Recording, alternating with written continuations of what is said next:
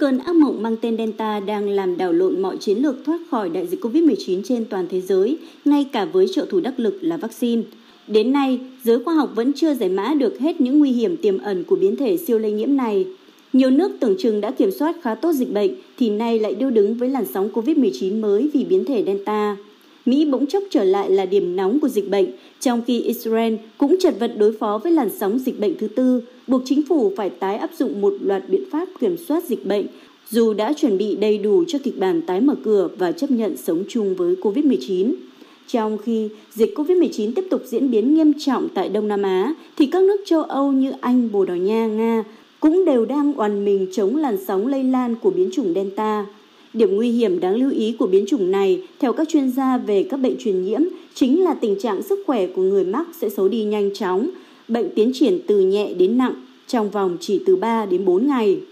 Với tốc độ lây nhiễm của biến chủng Delta, ngày càng nhiều chuyên gia nghi ngại các nước trước mắt rất khó đạt được mục tiêu miễn dịch cộng đồng.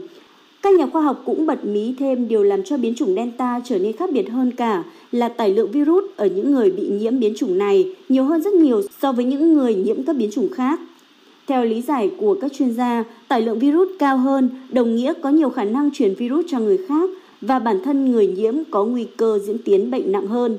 Giới chức y tế công cộng ở Vương quốc Anh mới đây tiết lộ biến thể Delta có thể lây nhiễm nhiều hơn, thậm chí từ 40 đến 60% so với biến thể Alpha, từng được đánh giá là biến thể chiếm ưu thế. Hiện còn thêm lo ngại biến thể Delta tấn công trẻ em với những triệu chứng nặng, điển hình như ở Mỹ, quốc gia đang phải chứng kiến số trẻ em nhập viện vì mắc COVID-19 tăng vọt. Trong khi đó, ông Eric Ding, thành viên cấp cao của Liên đoàn các nhà khoa học Mỹ vừa cảnh báo biến thể Delta sẽ thực sự là thách thức khó giải quyết đối với nỗ lực chống dịch COVID-19 toàn cầu. Nhà dịch tễ học này còn trích dẫn dữ liệu nghiên cứu của Anh và Singapore cho thấy những người nhiễm biến thể Delta có nguy cơ nhập viện cao hơn gấp 4 đến 5 lần, chưa kể khả năng tái nhiễm cũng rất cao. I think Delta variant will really be the next challenge. It is Tôi nghĩ biến thể Delta sẽ thực sự mang lại nhiều thách thức. Nó có tốc độ lây truyền nhanh hơn, mạnh hơn về mọi mặt và những vũ khí hiện có dùng để chống lại virus sẽ không còn hiệu quả nữa. Ngay cả khi bạn đã tiêm phòng thì không phải lúc nào vaccine cũng là lớp áo chống đạn giúp chúng ta chống lại bệnh tật. Tôi vẫn nghĩ tiêm phòng là tốt, nó giúp tình trạng bệnh nhẹ hơn nếu không may nhiễm virus.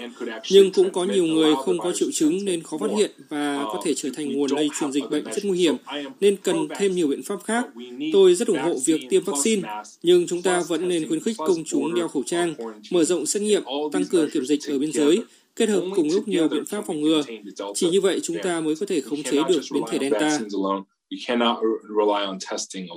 Tới thời điểm này, các nhà khoa học vẫn khẳng định vaccine là tấm lá chắn phòng bệnh hiệu quả nhất trong việc giúp bảo vệ con người khỏi sự tấn công của virus SARS-CoV-2. Cho dù có đạt được miễn dịch cộng đồng hay không, vaccine vẫn là công cụ hiệu quả bảo vệ con người trong trường hợp nhiễm biến chủng Delta. Càng nhiều người được tiêm ngừa, số lượng ca bệnh, ca nhập viện và ca tử vong sẽ càng ít, giảm áp lực cho hệ thống y tế các nước. Vì vậy, mức độ nghiêm trọng của các đợt bùng phát do biến chủng Delta gây ra càng hướng các chính phủ tới việc khuyến khích ngày càng nhiều người dân đi tiêm chủng, song song với việc siết chặt các biện pháp phòng ngừa để làm chậm lại đà lây lan của virus. Hy vọng thời gian tới, các loại vaccine COVID-19 dạng tiêm phổ biến hiện nay sẽ được bổ sung thêm bằng nhiều loại dược phẩm đặc hiệu. Trong số các vaccine đang được phát triển, phải kể đến vaccine dạng uống, dạng xịt tiện lợi hay những loại thuốc kích thích sinh đề kháng ngay ở vùng khoang mũi được cho là sẽ rất hiệu quả trong việc ngăn chặn virus tấn công trực diện đường hô hấp.